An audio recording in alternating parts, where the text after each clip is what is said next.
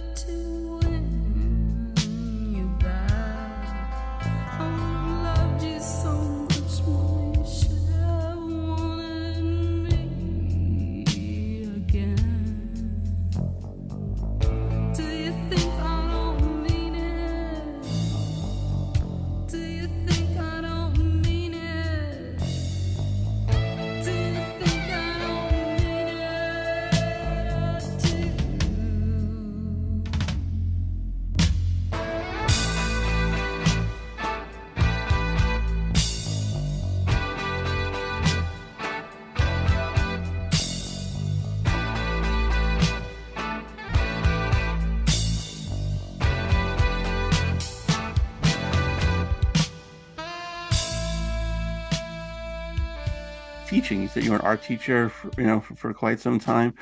Uh-huh. Now, yeah, so so I'd imagine the students wouldn't know your background, but I'm sure the parents, grandparents would kind of recognize the name or even Yeah, like grandparents almost for sure. right. Some parents, Yeah. and then only a few of the kids Okay. because there's, you know, that rock and roll is kind of a dead in the high schools pretty Yeah. much. Right. You know, that's really not. They listen to pop or rap or uh, various hip hop Yeah. country, you know, all kinds of stuff, but not necessarily any rock bands. And but there's a little niche, you know, of, of kids that like Yeah.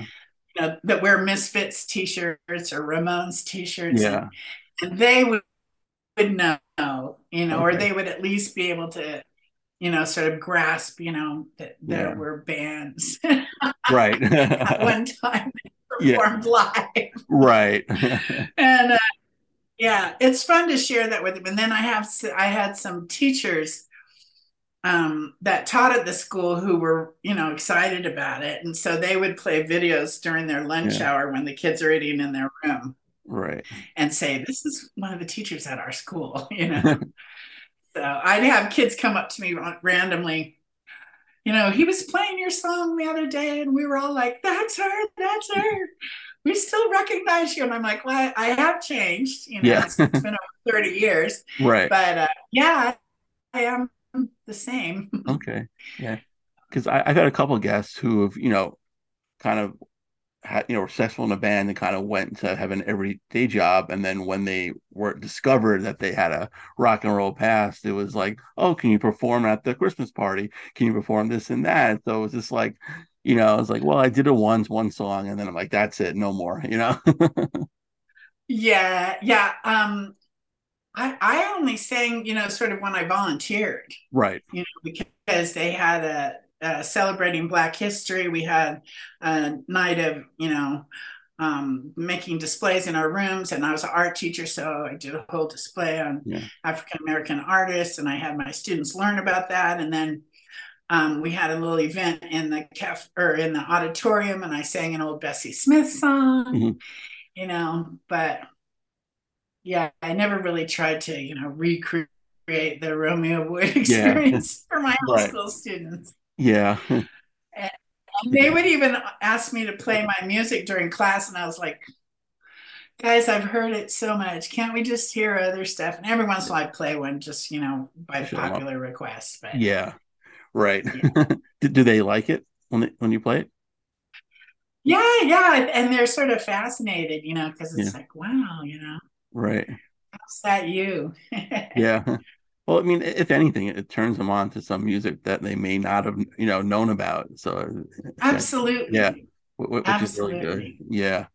So you mentioned like the t-shirts and misfits and stuff like that. My daughter has a couple, I don't know why, a couple Nirvana sweatshirts and t-shirts. And like, I don't think she really grasps the concept of Nirvana nor heard any of their music. So anytime I want to play some of their songs, she's like, no, I don't want to hear. I just like the shirt. I'm like, all right, sure. I keep trying though. Every time I hear a song on the radio, here, this is Nirvana. Listen to this. I'm like, no, I know I've seen kids walk by uh, Yeah. in a Nirvana shirt, and I'll go, I don't care, I don't care, I don't care, Yeah. I don't have a care. And they look at me like, what are you doing? exactly. You know? Yeah. Okay, well, that's Nirvana, you guys. Yeah. I know because all the stores, you know, all the stores now will have Nirvana shirts. They'll have like uh, Pink Floyd or Rolling Stones. They have a big message, but I don't think any of the kids know the music. So it's Yeah, just, not too know much. they just want to sell shirts. You know, it's it's fun. Yeah, Yeah. yeah, It's an aesthetic. yeah, exactly, exactly. Yeah. So the live album, uh, live from Mabuhay Gardens, November fourteenth, nineteen eighty. It's it's fascinating. It came out what about I think nine months before the first album came out, and um, yeah, it's I, I love it. It's really raw, and you have a bunch of songs that made the first album on there. So, how did this recording come about? When did you first find out that there was a recording of this show? Well, I think um, I found out like in the early 90s, the sound engineer for the club was recording every night. And so he has tons of stuff. And Liberation Hall is putting out quite a bit of it. Okay. He's put out the Mutants and he's put out a, um, they put out a record of like singles from, you know, that were recorded by Terry Hammer at the. Mabuhay. So I think there's probably going to be more things, you know, that were recorded that'll come out.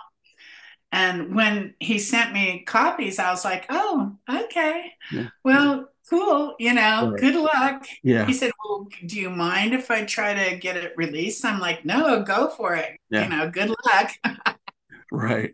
uh, you know, and um, uh, obviously it took him a while to find somebody to put it out. Yeah. That was the early 90s. But um, then again, in the early 2000s, he contacted me again, you know, and is this still going to work? And I've digitized everything now and Yeah. all that kind of thing. Because before he'd sent me a cassette, you know. Okay. Right. So he wanted to update my file. So I Right. have digital copies now. And uh, so I've listened to it a few times before it was really going to be released. And then when the deal actually happened, I was kind of surprised like, wow, this is really going to come out. And so I said, well, when you get the masters ready, send them to me because I want to really listen, Yeah. you know, see if there's anything I can go, you know, I should just go, no, don't release Right. that. And I didn't. I was just like, you know, I can hear the mistakes I'm making, but Mhm. I won't tell Right. if you won't, you know, and um, I just really enjoyed it. And, and I actually have a lot of admiration for the band for how practiced Yeah. they are and also how gracious they were to allow me so much freedom hmm. within what they were doing. You know, hmm. um, I am really uneducated on the norms of music making, can't play an instrument. You know, I can hear melodies and learn them. And obviously, I did learn how to write melodies and lyrics, but I mean, it was all new to me when we started. Okay. I had come from kind of a poetry background as far as my writing. And um, you know, they just kind of let me have at it and it it really worked. And and thank goodness they had such open minds and were just willing to let me Yeah. write this pretty stream of consciousness stuff, you know. Yeah. I definitely came from the school of, you know, stream of consciousness and also free verse, you know, so I wasn't trying to write in, you know, iambic pentameter or anything like that. You know, I just, Mhm. if the words sounded good, that was good. And I learned how to rhyme more because rhyming does totally work in songs, you know. Right.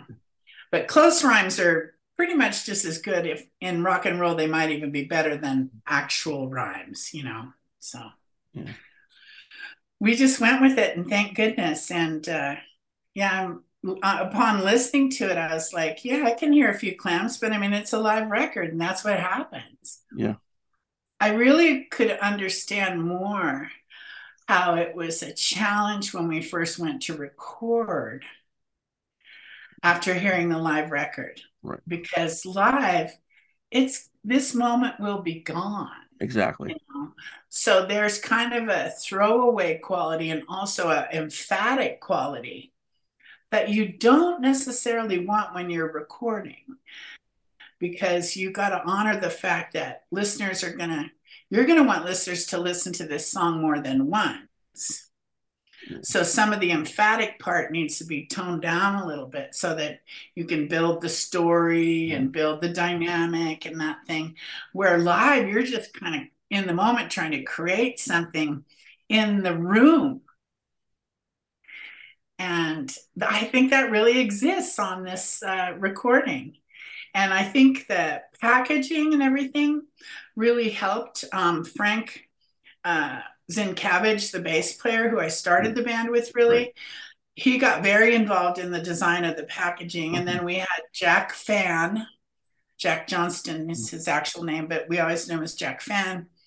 Uh, he worked on the liner notes, and he was an old friend from very early before I was even in Romeo Void. Okay.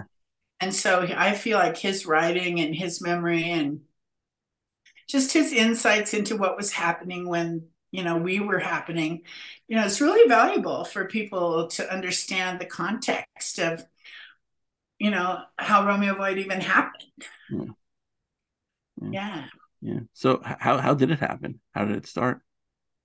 Well, Frank and I started because we were both being um, employed over the summer hmm. by the art school we were both going to. He was in a master's program and I was in a undergraduate program. And I was working in the video performance lab. So I was in the room, you know, checking out the equipment to people that were going to take it out for the weekend or else in the editing lab when people were coming to edit their projects you know, on video and handing out coaxial cables and that sort of thing. And, um, you know, we had a lot of spare time because we were, you know, we had to be there the whole day to check things in and out and Right. supervise, but we weren't that busy. And he was more busy than I was. He was installing a big sculpture show um, over the summer, Alice Aycock. And so we met at lunch and we just started talking about what we were interested in. And I was like, well, maybe we should do something. You should bring, he told me he played bass guitar and he had a drum machine. I was like, well, you should bring your stuff over to the video performance room sometime and we'll record something. you know, we'll put something down on video. So the first thing I have of him and I, where I was sort of, you know, incanting um, a lyric that I had to a, a video that I was doing action in, and he was playing along, you know. So sort of how it started. And then it really wasn't long before it was like, well, now let's write songs, Right. you know. And I was already in the band, The Mummers and the Poppers, which was like a cover band of stuff Okay. sort of along the lines of the commitments. Remember Okay, that movie? yeah. Oh, yeah. And you know, we are just trying to have people have a little more fun. We there'd been enough years of everyone just being very detached, you know, leaning against the wall in their black hmm. clothes, and it was like, man, we should have fun again. This ska was being, you know, more a Yeah. uh, big part of the scene in clubs. You know, dancing, you know, being together. Maybe you know, let's do more of that. So being in the Mummers and Poppers, it was um, Charlie Mutant from the Mutants Okay. who started the band and got all the musicians together. And he loved like a sense of humor and a little bit of chaos. Hmm. And then the singer that he had, Billy Bastiani, was a film student, had an amazing voice. So he was pretty much the lead singer. And then myself and um, Rachel Weber, who later became in the units, um, her and I were like the backup singers. And we only sang lead on like one or two songs. I think we did Boy from New York City and maybe a, one other one. So I was already like, you know, kind of happening in the bands a little bit, knew some musicians. And I was like, well, let's let's see if the drummer and the guitar player from the Mummers and Poppers want to play with sometime and we can try to make these into more songs that we could go out and play. And so that was the beginning. That's, yeah, that's great. How did the other members come about? So Benjamin happened because, you know, it wasn't too long before we realized, well, we could use a little bit more instrumentation here. Just, we didn't really want to add a lead guitar, though. You know, I'm against it. right, right. we who needs more? Really, really, really, You know. yeah. So, um, because that was just so, you know, enforced as far as the sound went in those days. And so, um, when I met Benjamin at a sandwich shop, the New York Deli, and he said he played sax, I said, Well, maybe you should come to a rehearsal with us, you know, and and see how you like playing with us. And there was another sax player we'd played with a few times, but he was more of like a junior Walker type sax Okay. player. So um very different, you know, take and style and intention. And so after we played with Benjamin, it was like, well, he's a better fit with what we're doing. And Benjamin had been playing with another band.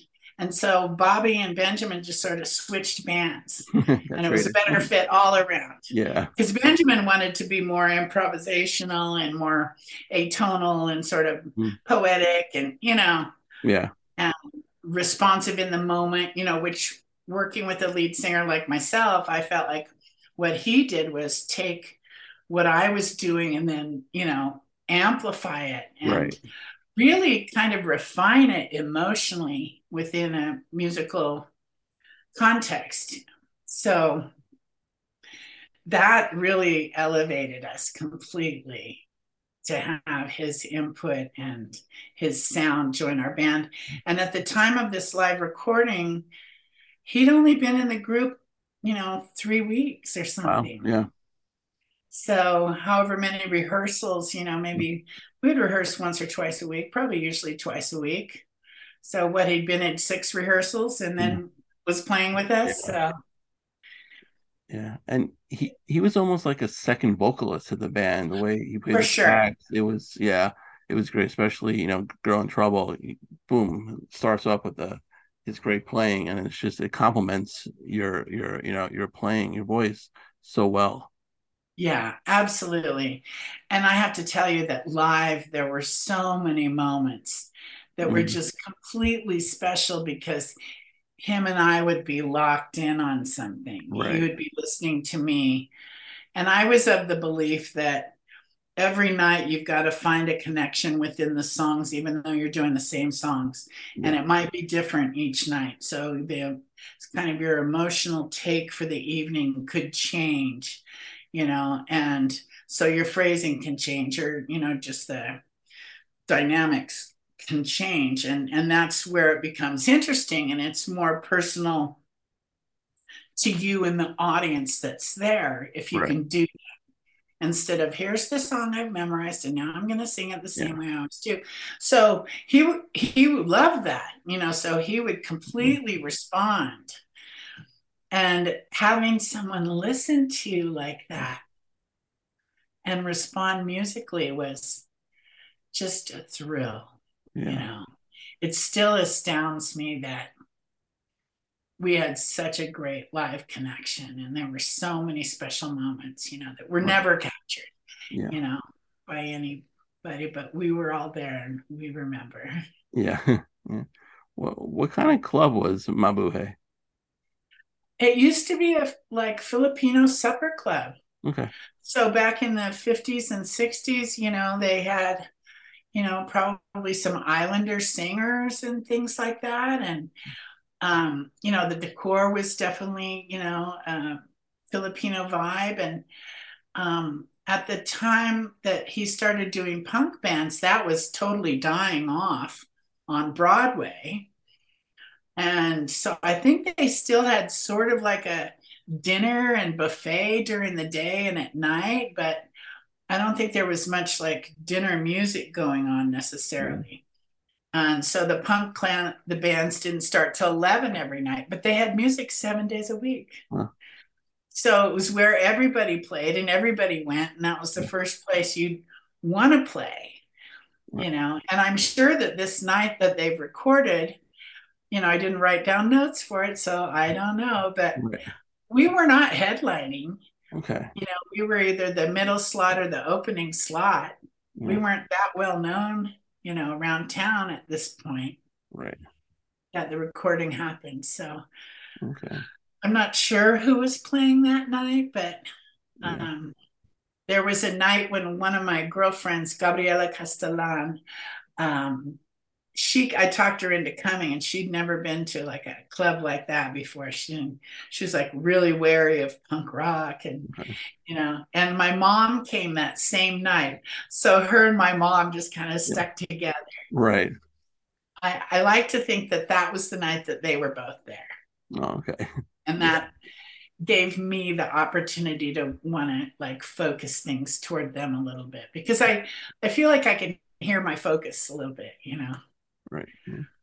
What other what other like big name bands like play through there? well um the police came through at one point lene lovich came through at one point Okay. patti smith dropped by with lenny Kaye. i'm not sure i think the whole patti smith group played there Right. um, Devo came through in their Okay. first tours when they were still playing the movie with Booji Boy. Okay. and but that was a huge sellout that night yeah and then the local bands you know that um the mutants crime negative trend um let's see the dils the avengers i mean that's who i got inspired by to make my own band was i saw the avengers one night and i was watching penelope and i was like you know i think i can sing as good as her Yeah. you know i was like i think i can Right. and I have something to say because I could really tell she had something to say. And um, when I started going to the Art Institute, I was kind of excited because she had a locker in the hall, and she had already left the year before. But all the lyrics to "We Are the One," which you know was like a big Mhm. forty-five at the time, Right. she had written on her locker. Hmm. So I'd pass by it every day. Yeah. You know. So, yeah. Yeah. And of course, you know, I was a huge fan of like Patti Smith and Siouxsie and the Banshees and um, X-Ray Spec, you know, with Poly Styrene. So I I love those bands. And then during the time of Romeo Void, we played with Pylon a number of times. I loved Mhm. Pylon. Right. You know, we got to play with them once at the Peppermint Lounge, and Hmm. it's real exciting. When the band took off, were you still like enrolled in art school? Were you still going? Well, actually, what's interesting is we left for tour right after I graduated. Oh, okay. So it was kind of timed okay. Okay, yeah. You know? the record I think had already come out, but then Yeah. we started the tour. I think within days of my graduation. So I Oh, was okay. determined to graduate. Right. You know, plus my mom had to come to graduation. Of you know, course. so- Yeah. And I, I, I think Frank must have graduated with his MFA then too, because that was why he was at the Art Institute was to get his master's, and I, I got a BFA. So Okay. yeah, Yeah. Well, during like during the live recording, were you guys already signed to 415? no, Not yet. no. In fact, the very first time um, Howie Klein from 415 Records contacted us, um, he called me. I mean, I probably gave him my number. I saw him around at clubs all the time. Right. and um you know said he wanted to record a single well when i brought that up with frank from you know romeo void who i started the band with um frank was like i think we should tell him we want to hold out for an album Yeah. because really do we just want to do a 45 you know and just like not have them really invest in us Right. you know and not really get that much out because what one song is going to really you know what i mean Yeah, totally. he, he he convinced me that I should turn him down and tell him, you know, uh, keep coming to see us and let's talk in, you know, when it's time, when it's a better time, when we have more songs and we're ready to do an album. So um, perhaps he'd already been to a show. I know one of the first times he took us really seriously was he came at a sound check at uh, the Mabuhay with Lester Bangs. And Lester Bangs told him, You've got to sign these guys. Okay. So I was like, Oh, I do. And he's like, Yeah, this is really unique. They've got something different, you know. You should grab them. So Right. I don't know if that was, you know, Howie'd have to, you'd have to talk Yeah. to him, but I don't know if that was when Howie decided to call me about doing a single or what, but I know that that happened. Mm. And to us, we were like, why is Howie here with this like really drunk guy? Because Lester Bang could really, you know, um, really drink. And uh, it was like, you know, five o'clock in the afternoon and he was wasted. So Right. you kind of don't forget people like that. no, totally not. It's kind of like when you're one time our booking agent showed up in Chicago. We were doing a show with the Bush Tetras, who I loved and I kind of idolized, even though we were quote unquote maybe a little more successful for them. To me, I was like in awe of them. right. Um, and our booking agent came to the show and he was wasted on Quaaludes. Oh, geez. And he was in our dressing room, and I was so embarrassed. I went to our road manager finally and said, You've got to get this guy out of our dressing room. He can't be like representing us Right. at this gig, you know. he He's wasted. so Yeah. Hmm. So, how many like other like good road stories do you have that you can share? Well, that's that's a I guess that's a pretty good one. Oh, I can tell you one funny thing that happened. Um, I got to go to the MTV Awards Okay.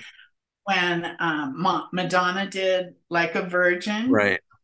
and Herbie Hancock um, won for "Rocket." Yeah, that video was great. Yeah, and I was with his group because we were from the Bay Area. And um, so I got to ride in the limo with Herbie Hancock. I didn't Right. really know him, but I knew of him, and we were Bay Area musicians. Yeah. So we went together, and I got a backstage pass and all that. And um, I got to meet Dan Aykroyd, Oh, cool. and he's like a big, imposing guy. I don't know if he's like six four or something, Right. but he's very tall and and everything. And he was like, "Oh, I'm a fan," you know, and he's just like, you know, really excited. Yeah. It was really fun to meet him, and I was like, "Oh, great, Dan Aykroyd! Wow," you know.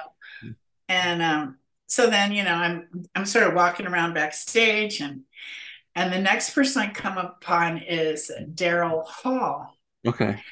And I'm like, oh, you know, I want to say Yeah. hi to him, you know. So I kind of go over to him and uh, he goes, I'm somewhat of a fan of yours. Somewhat. And I'm like, okay, well, that's fine. And I got to tell him how much I loved his voice and all that. Right. But I remember just thinking, okay, well, Yeah. uh, I know that's like a compliment. Yeah. But you don't want to really commit to it, you know. Yeah, exactly. It, it's it reminds me of like guys who might want to date me, but then they don't want to be seen with a fat girl in public, kind of thing, you know. Right. So he's somewhat of a fan. Somewhat of a fan. Yeah. Yeah. Yeah. Now, like, do you feel like you were kind of ahead of ahead of the times because of like the way you looked? Now it's totally acceptable to have like Lizzo and like Adele and these amazing artists. You had an amazing voice. I'm sure you still do. But do you do you feel like if the band was out now, you guys would have been more successful?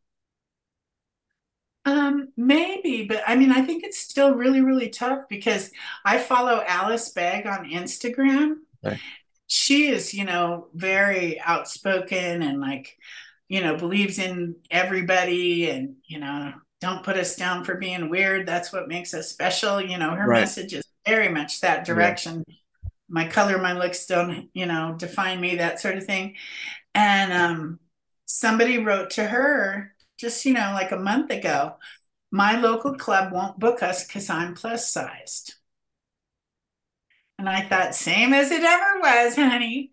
You know, so maybe in pockets, and once you achieve a certain amount of success, then Right. you could be acceptable. But as far as like breaking in and honestly just convincing the booking people, or like I remember having to like get a little bit dressed up and put on the you know rock star look a little bit before I went into sound check so I could get respect from the bartenders before we played in these clubs.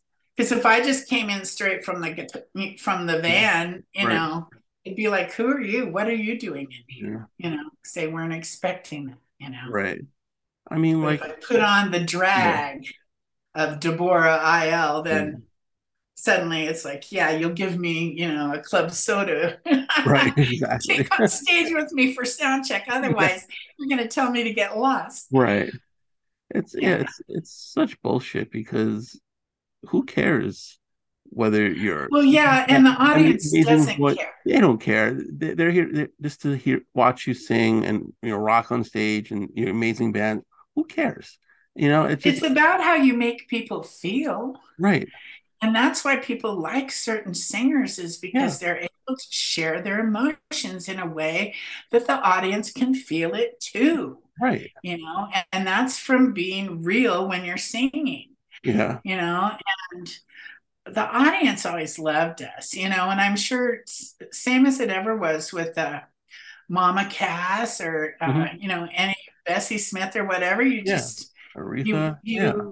You straighten your backbone and give a performance and suddenly everyone's like wow that's amazing. But does it take how do you get there? Sometimes maybe that can be a lot harder climb. Yeah. but then maybe you have more to say.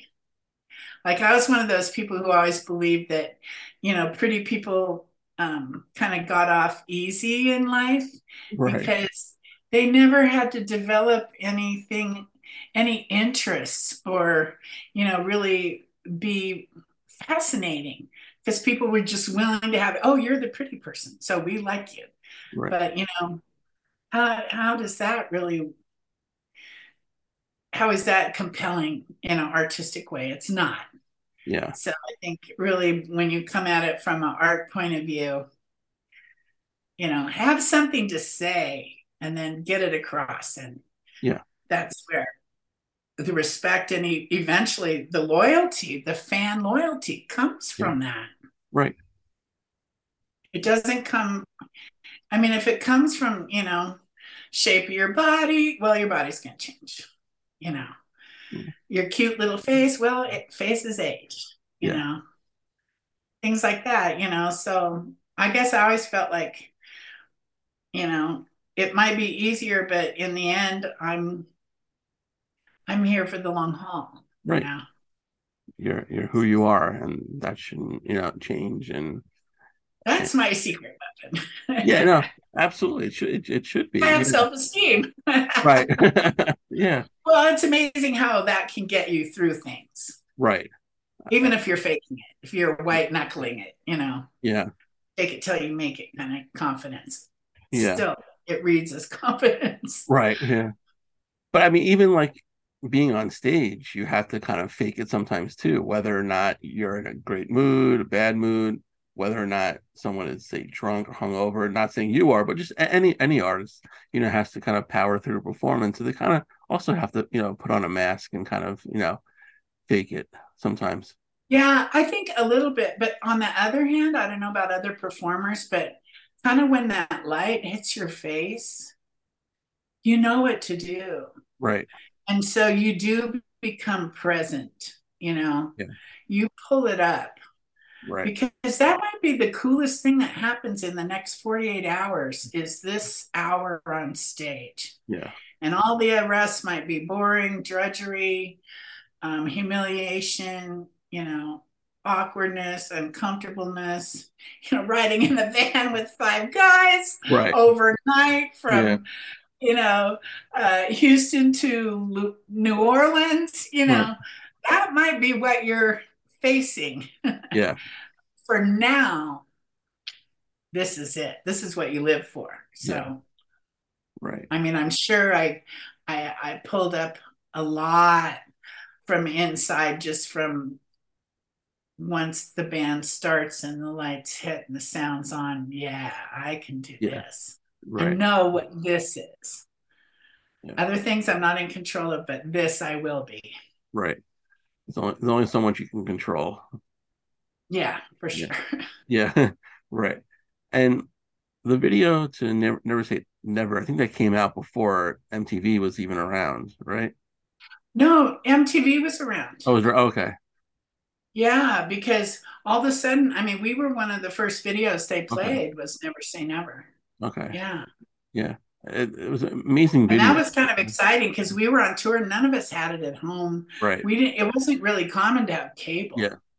You know, um, in those days you had the three channels and then the movie channel and the local channel and Yeah. you know, five channels might be all you have in your town. Even San Francisco, I think there were six because there was a PBS channel. Right. Oh, and then Spanish language channel. There's seven TV stations on TV, and hardly anyone had cable, but MTV was on cable. So, you know, we first time we stayed in a motel that had cable.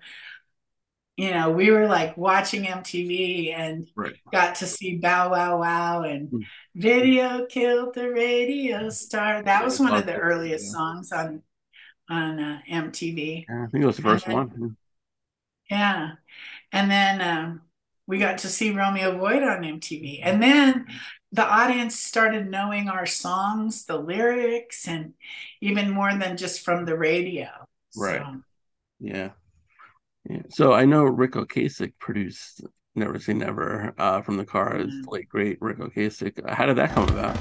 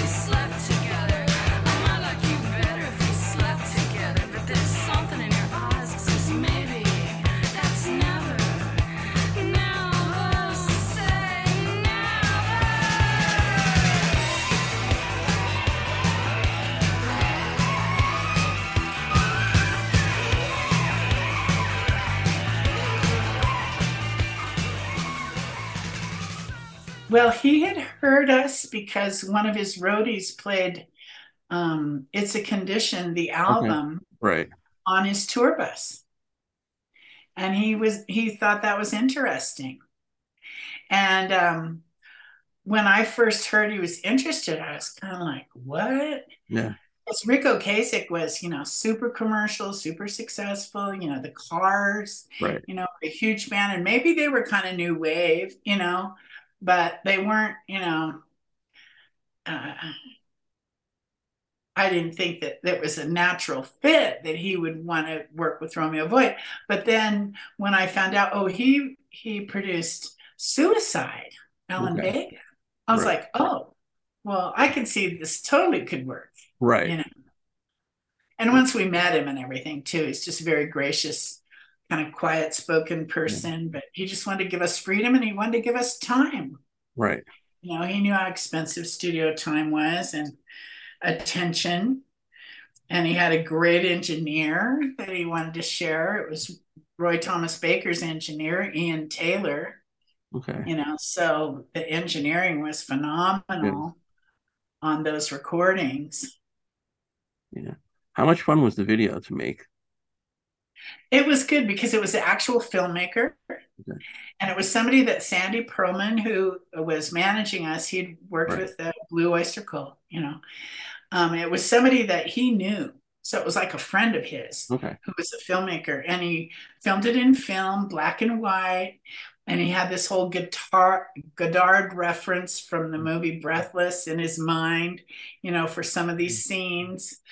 And we just went with it. And it was like, you know, performing for the camera. It's kind of amazing, you know, when they tell you just, you know, be yourself and, you know, put the energy through the lens, mm-hmm. you know. So I'd already heard that in recording, you know, your voice has to like penetrate the microphone. Right. So then it was like, oh, now I get to learn how to penetrate a camera, you know, Yeah. with my presence and stuff. Right. You know, the whole experience really helped me out because I just really had fun with it and I I came across better than I thought I would. Okay. You know, so that's always nice where it's like, oh, this oh, this looks better than I thought. you Yeah. yeah. What was your reaction the first time you saw it, like being played on MTV? Oh, I I was very excited. Yeah. but also it's kind of like you're on, you're on the the teetering edge you know part of you is like shocked but super excited Right. you know so it's like part of you just wants to go oh i don't believe it i don't believe it i don't believe it and the other Yeah. part is just listening watching so carefully Yeah. Right. And like, why did that song like it? I don't think it even like charted, and it's such a recognizable song by you guys. Like, what what what what, happened? it was on the dance club Okay. So uh, on the like there um back in the day, I'm trying to remember what the list was. It was like rock DJs. There was an organization in San Francisco. Just can't something the Association of Rock Yeah. DJs. Anyway, they were playing, Okay. you know, so in the clubs it was huge. Right. And then on college radio, it did great. So, and then a few stations like KROQ in Los Angeles, WBCN out of Boston, um, that I forget what the call letters are, but the radio station out, out of Long Island. Oh, LIR. Yeah, they Yeah. were playing us, Yeah. you know. So, you know, these really cool stations were having it, you know, they wanted it. So, Yeah. No, it's yeah, a fantastic song, and it's kind of you know lived on now, whether it's video games or TV shows. It's it's it has definitely has an ongoing legacy as well as uh, yeah, it's true. yeah. You know, you can play a video game and you know driving a car, and all of a sudden you hear never never say never. So it's it's fan, fantastic. Yeah, Grand Theft Auto. yeah, yeah, absolutely. Yeah. Um, actually, uh, Benjamin Bossi's uh, nephew called him real excited when he was playing the game once. Right. And he held the phone up to the speaker of his computer and he says, Dude, that's you. You know? yeah right yeah now um I had a I've had a lot of artists as well as the host of the show, Bands Reunited, on on here, and um, yeah, yours your story, you know, the bands was was great. I mean, not a lot of drama portrayed on the show. I don't know how it was in in, in the in, you know in the band in real life, but how authentic was th- that show for the bands? Um, pretty authentic, yeah. Yeah. Because we hadn't all seen each other in a long time. We hadn't Right. played together. Um, we were approached separately. Yeah, You know, they kind of tricked us a little bit. of course. Yeah. Um, I thought I was meeting with a producer over lunch to talk about them doing something in the future Okay. about focused on Romeo Void. It wasn't, oh, we're going to record this special and we're, you know, they didn't pre, they didn't introduce the topic until it was right in front of my face Yeah. of us playing together Yeah. of reuniting. So that was all a big surprise. And actually, the producer was late to lunch. Mhm. So I remember leaving the restaurant where I was at and just telling them where to find me if these people ever show up, you know, because Yeah. this was before people had cell phones, you know. Right. Yeah. I mean, it was 2004. I think I actually got a cell phone in 2001 because I moved to the desert and it could be 114 degrees outside. And if you're out in your car, you better have a phone. Yeah. You Absolutely. know, when it's that hot, the dangerous things can happen if you break down without Yeah. one. And you know, it's the same way you carry extra shoes and a hat and uh, water in your trunk when you live in the desert. You know, could be life or death. So I remember getting a phone reluctantly once I moved to the desert, but uh, you know, it wasn't common to have them. So Yeah. I just went over to the studio where I had a studio, and uh, they showed up, and whoa, yeah. Yeah. Like when they when Benjamin announced that he can't play anymore due to I think it was t- tinnitus he had. Did was that the first time you knew about that? Well, no, Okay. I knew that he'd been having a lot of troubles and had quit performing Right. um, much playing sax. And he had been doing these acoustic guitar and vocalizing kind of performance things. And he'd been taking theater classes and, you know, stuff like that. But to have him be there and show up and then not be able to play, Yeah. that was, you know, shocking and just like reality check Right. You know, for everybody, for him included. And he handled it so graciously. You know, he passed recently. Yeah, I know. So all this is kind of raw for me, but um what a great guy, you know. He Yeah. still wanted to be there. Right, which is great. Still Yeah. showed up in the suit. The suit, yeah. I mean, what spirit, you know? Yeah. Yeah. Yeah. And um, so when when we found that out about that we were going to be reunited, I had a sax player that I knew in the Bay Area that I called like emergency, emergency. Can you Right. fly down to LA like in a day Yeah. so we can start rehearsing? Because we only had like another, I think it was, I don't remember, but let's say they found us on Friday. I showed up in LA on Saturday, Mhm. and then either it was either Monday or Tuesday that we had the performance. There Right. was no, no time Yeah. yeah, passed between all these events happening very quickly in a row. Yeah. Did you I know everyone And I couldn't get anyone to take care of my dog. Oh wow. You guys have to get me a hotel with that'll take a dog because right, exactly. dog. Yeah. yeah. They imagine did. that imagine that that was the holdup, you know, didn't abandon or reunite because of your dog. Yeah, but we got to stay like right off Rodeo Drive at this Oh, really nice. nice hotel, and yeah. uh, one of the guys who, uh, you know, gets your car, one of the bellhops, you know, took her on walks, and he was very unfamiliar with dogs, Okay. and um, so I had to explain the whole thing, like you have to take a bag because you've got to pick up their poop, and Yeah. he was like, "Oh my God, what am I having to do?" Exactly. But I'm like, "But I'm gonna tip you every time you take her because we're gonna be recording, and you're gonna have to take her while I'm gone." So, Right. Yeah.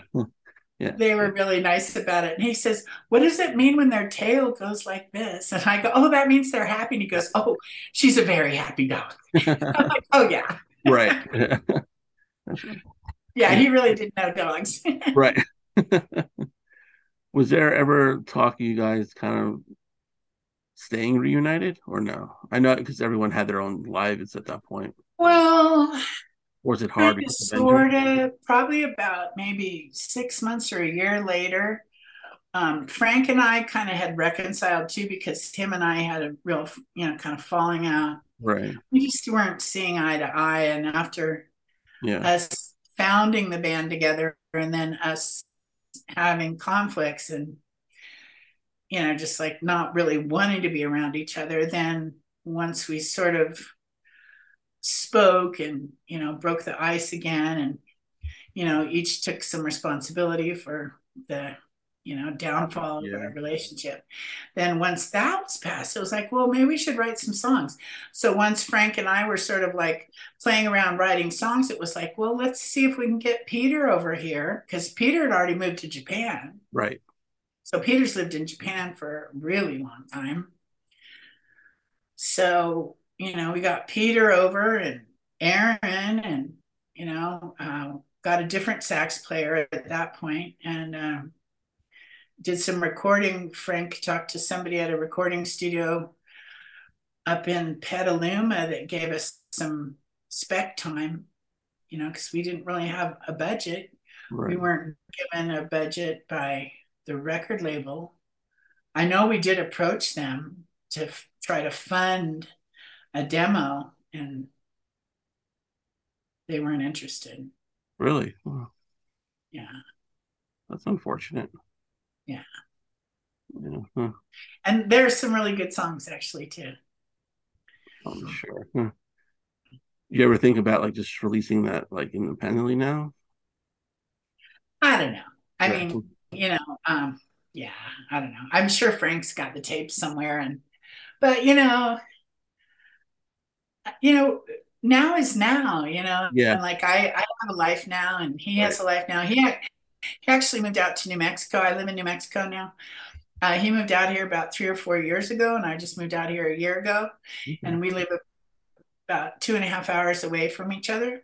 Okay. So, you know, we're we're on friendly terms and, you know, I That's see him, but, you know, he, he does his own thing. He, you should check him out though on uh, RomeoVoid.com. You can go to a link to his own music page and he writes some really great songs, Oh, you know, so he's got a home studio and he makes songs and, Yeah. but he knows about my cover band and he's never said, Oh, I'd love to play with you. And I've thrown it out that, you know, we don't have a bass player. Right. He's not biting. Oh, of course not. Yeah. I, I don't blame him. He can't really come to rehearsal if it's two and a half hours away. Yeah. You know what I mean? Long commute. Yeah. So, yeah. Yeah. And that was then, and this is now, you know, kind of thing. So, Yeah. Yeah. Do you plan to any like release any of like the music from the I hope so. I actually do. It's kind of my goal now that next year for um, uh, Record Store Day, Right. that we get something out. Okay. Yeah. So when I started doing this, the publicist, when he found out I was doing the Raton 3, he said, Well, you should mention that in every interview because, you know, somebody might be interested in putting it out.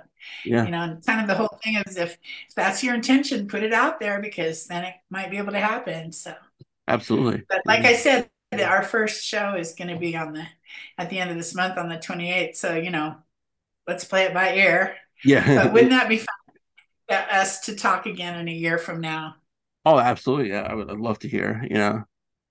Oh. be great. um, this is off topic. I'm going to put my email in the chat, Okay. and then you can email me if you want me to send you a few of our songs. Oh we yeah. have an that'd great. extremely eclectic set list, like literally from Johnny Cash to Yeah. Nirvana, Okay. but it's all from pre 2000. Right. So, and it's songs we like. So I've learned a song like my husband loved of the Jayhawks that I'd never heard before. Right. And then we're doing songs that I grew up listening to Johnny Rivers, Poor Side of Town, you know, and then we're doing Fade Into You, Okay. you know. Um, you know, so we're just kind of picking and choosing. Yeah. One of my favorites that we do is uh, Blood and Roses. Oh, Smithereens. Yeah. Yeah, you know, I really, you know, totally grown to love the Smithereens Oh, yeah. I started in a cover band. Okay. Yeah, so Yeah. Yeah. I, I had a Jim Babjak on last year from the band. oh, wonderful. Yeah. Yeah. Yeah. They're, they're fantastic. Totally, totally. yeah. Cool. Okay. I got it. Great. Okay, yeah. So you can email me and yeah. uh, you know, you can either I'll, I'll probably just send you some of the songs that at the moment are the ones that I like the most. Oh, We're definitely. doing a Yeah. Smith song, Dancing Barefoot, Okay. um, uh, Lovin' Spoonful, Didn't Want to Have to Do It. Okay. Yeah. You know, we're all over the place. Right. No, that, that's good. That's good. And we're still like writing down songs we want to learn. Our songs of Yeah. what we want to learn is growing. Right. Yeah. Now we have songs we have learned, which is Yeah. quite big. Um, you know, and then there's still ones we're going to be working on. And we're going to learn Christine from Siouxsie and the Banshees. Oh, okay. Um, we're going to learn I'm Going Down by Bruce Bruce Springsteen. Springsteen. Okay. Yeah. Oh, that's great. Yeah. because you know we're actually we've agreed to play a friend of ours um welcoming wedding party so she's Okay. from Philadelphia but she lives here and so when she's getting married in September most of her friends are becoming from Philadelphia so they're having a welcoming party because there's a lot of people coming from out of town Okay. and so we've agreed to play that party. It's going to be in a restaurant that has, you know, Yeah. little bar downstairs with a Right. dance floor and stuff like that. So oh, That's awesome. Yeah. Anyway, her husband to be, her fiance, you know, really likes Bruce Springsteen. So Okay. first thing that came to my mind was, I'm going down, Down, down. down, down, down. Yeah. Yeah. So we're going to learn some of that. Oh, and B52. She loves B52. So Okay. we're going to learn at least one of their songs, if not more. So yeah. Well, you can't go wrong with any of those artists. So exactly. There's so many good songs. yeah. That's why being a singer is kind of wonderful, you know. Right. If I can learn it and if it is at all in my key or we can transpose it so I can sing it, you know. I've really found a lot of success with that Tom Petty songs. Okay.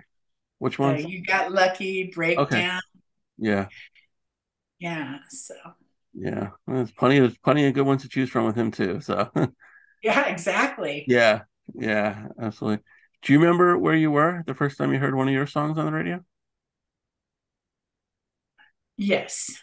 Um, the band was together in the van and we were driving. I think we had been um, at KROQ and doing an interview, and we were driving out to Riverside to play a gig with the Tubes. Okay. And I'm Just a Girl came on. And then Never Say Never came on right afterwards. Okay. And it was like we cranked it up, you know, Yeah. all of us were in the van together and we were just like, woo, you know. Right. I mean, that's the first time I really remember. Maybe I heard it other times. Right. Yeah. What about like the most And I- interesting Go ahead, what? what about like the most interesting place? Like you're out wherever shopping. Okay, this doctor. is it. And I wrote about this actually. um, because I like to write things down. Yeah. Um, I was getting ready to start school. I was in my first week of school up in Portland, Oregon to become a teacher. I'd gone back to school at age 52 Wow. Okay. and I'd gotten up in the morning. I wanted to get to school early, walk my dog, was leaving for school, and I had a downhill driveway. And, you know, of course, you flip on the radio first thing when you're getting ready to pull into traffic.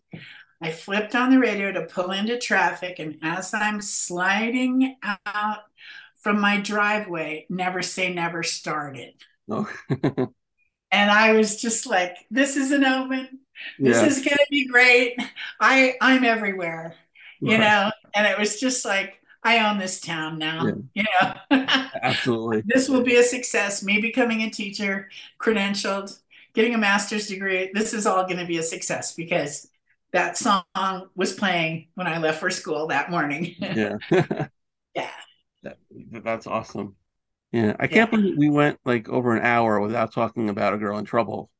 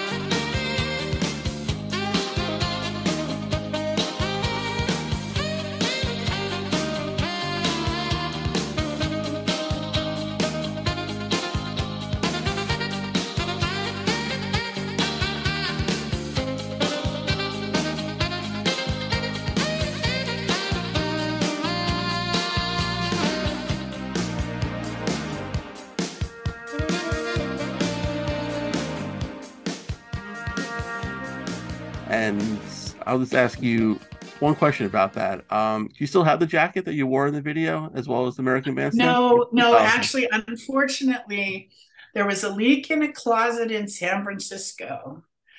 And my first wedding dress and that jacket were in that closet, destroyed by mold because we didn't discover the leak in time until the closet started smelling. And then once we started going through, we were like, oh my God, all this stuff is damp and molding. So Wow. yeah, Oh, that sucks. that was lost to the mold. Yeah. Oh, yeah. Do you find like that song, as great as it is, is it a kind of a different sounding song compared Oh, to for rest of sure, for sure. Yeah. It was definitely like a, you know, we were kind of, well, I think it was partly the producer, David Kahne. You know, he was not in on the success of Never Say Never. He had mm-hmm. nothing to do with it. Right. And I think that always like kind of drove him a little bit crazy, Right. you know, because he had recorded our first album. Yeah. So when he convinced Columbia to let him produce Instincts, then I think he, he was like, I'm gonna, they are gonna have a hit, you know. Yeah. so he really was. Once he heard sort of the gist of a girl in trouble, he was convinced. You know, we did all a lot of work toward it having, you know, that you know really quite a commercial sound and the keyboard parts and all the things that were not necessarily Romeo Voidish Yeah. you know were allowed to happen because why not we'd written this great song and it and it could possibly be a hit and you know it did chart and Yeah. there you go Right. And you guys were were totally cool with that? Yeah, I think there were some mixed feelings, you know, Okay. because the producer actually um, made a decision, a choice to get Randy Jackson to play bass on it. Oh wow. Okay.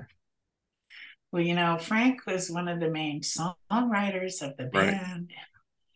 So, I mean, I allowed it to happen. The other band members allowed it to happen. But, you know, in hindsight, it's, you know, that might not have been the best thing. And yet, on the other hand, you know, Yeah. Randy Jackson is the best, you know, or at the time, he was Right. the best, you know, Yeah. and if you're working in service of the song, and the song being the recording of the song, not just you and your band members writing it, then you let those things happen. And it's kind of like, well, let's see what happens, you know?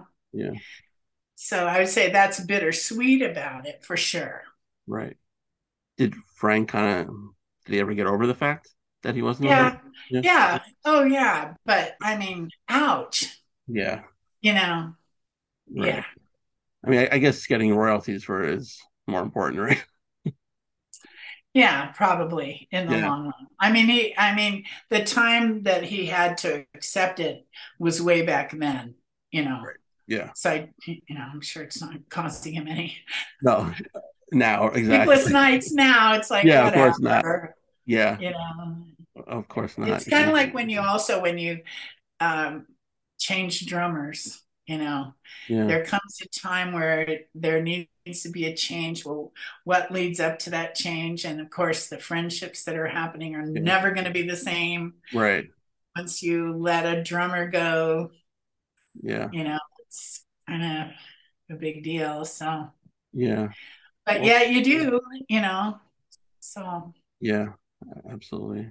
But Debora, I really appreciate your time today. This was fantastic. Um, everyone check out uh, Live from Mu- Mabuhay Gardens. It's out everywhere now. It's a fantastic album as well as all their other songs. Debora's solo album, which I really enjoy too. That's on the streaming sites as well. And uh, next year, hopefully, we'll have this conversation about the Raton 3. wouldn't that be fun? Yeah, it'd be awesome. Look forward to talking to you again then. And a special thanks to Debora for joining me today. Go check out Live from Mabuhay Gardens, November 14th, 1980. It's on the streaming sites, and we'll look forward to any uh, music that the Raton 3 release. And if you ever get a suggestion, hit me up on Twitter at the first Noel 19 or like the page Living My Youth on Facebook. You can go to iTunes, check out all the past episodes we've had. While you're there, please rate and review the show. Don't have iTunes? Not a problem. Show can be found on SoundCloud, Spotify, Podbean, Amazon Music, basically wherever you can find a podcast. New episode comes out every week ish. Stay safe, everybody. We'll see you then.